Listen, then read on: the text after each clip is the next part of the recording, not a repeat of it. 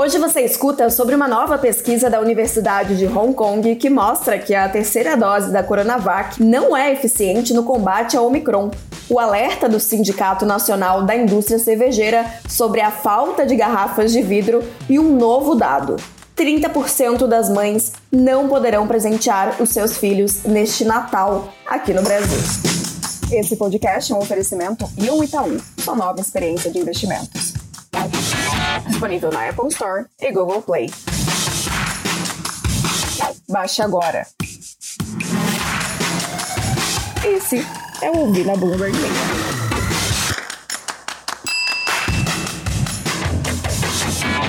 Duas doses e mais uma de reforço da vacina contra a Covid-19 da chinesa Sinovac, uma das mais usadas no mundo, não produzem níveis suficientes de anticorpos para proteger contra a variante Omicron. Uma pesquisa da Universidade de Hong Kong sugere que as pessoas que receberam a injeção da Sinovac, a Coronavac, devem procurar uma vacina diferente para dose de reforço. Embora ainda não se saiba como a vacina da Sinovac lida com a variante Omicron, os resultados iniciais são um ponto de atenção para aqueles que foram vacinados com a Coronavac. Já foram mais de 2,3 bilhões de doses produzidas e enviadas, principalmente na China e nos países em desenvolvimento.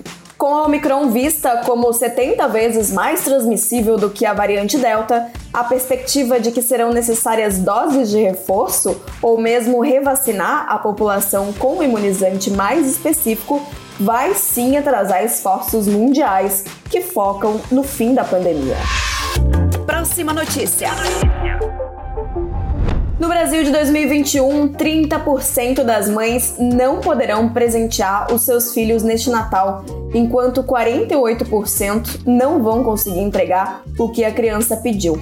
É o que aponta uma pesquisa realizada pelo portal especializado Trocando Fraldas, que elaborou um ranking dos estados para medir a intenção materna de cumprir a tradição de entregar presentes na data comemorativa. Dos 10 estados com os menores percentuais de disposição para compra de presentes, 7 são da região Nordeste. Sergipe e Paraíba lideram, com mais mães dizendo que não vão conseguir comprar produtos no Natal. O estudo foi feito com mais de 5 mil brasileiras entre 11 e 19 de outubro, segundo o Trocando Fraldas. Os pedidos nas tradicionais cartinhas que as crianças escrevem também devem ser desconsiderados. 48% das brasileiras não poderão dar o presente que o seu filho ou filha pediu.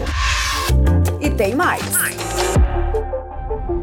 E depois do alerta do Sindicato Nacional da Indústria Cervejeira sobre a falta de garrafas de vidro, a Ambev anunciou que vai construir uma nova fábrica de vidros sustentáveis, com previsão de começar a operar em 2025. O investimento de 870 milhões no Paraná terá o objetivo de abastecer todo o país. A falta de garrafas reflete o impacto que a pandemia da Covid-19 gerou na cadeia de insumos e produção de embalagem. Algumas empresas optaram pela importação, elevando seus custos por conta da alta do dólar. Segundo nota da Ambev, a fábrica de vidros vai produzir garrafas a partir da reciclagem de cacos, recolhidos em parcerias com empresas de logística reversa e cooperativas. A nova planta vai ter capacidade de produzir garrafas long neck de 300 e 600 ml, além de um litro, para diversos rótulos, como Stella Artois, Becks e Spaten. Essas foram algumas das notícias que estão lá no site da Bloomberg Linha Brasil. Entra lá em bloomberglinea.com.br para conferir mais.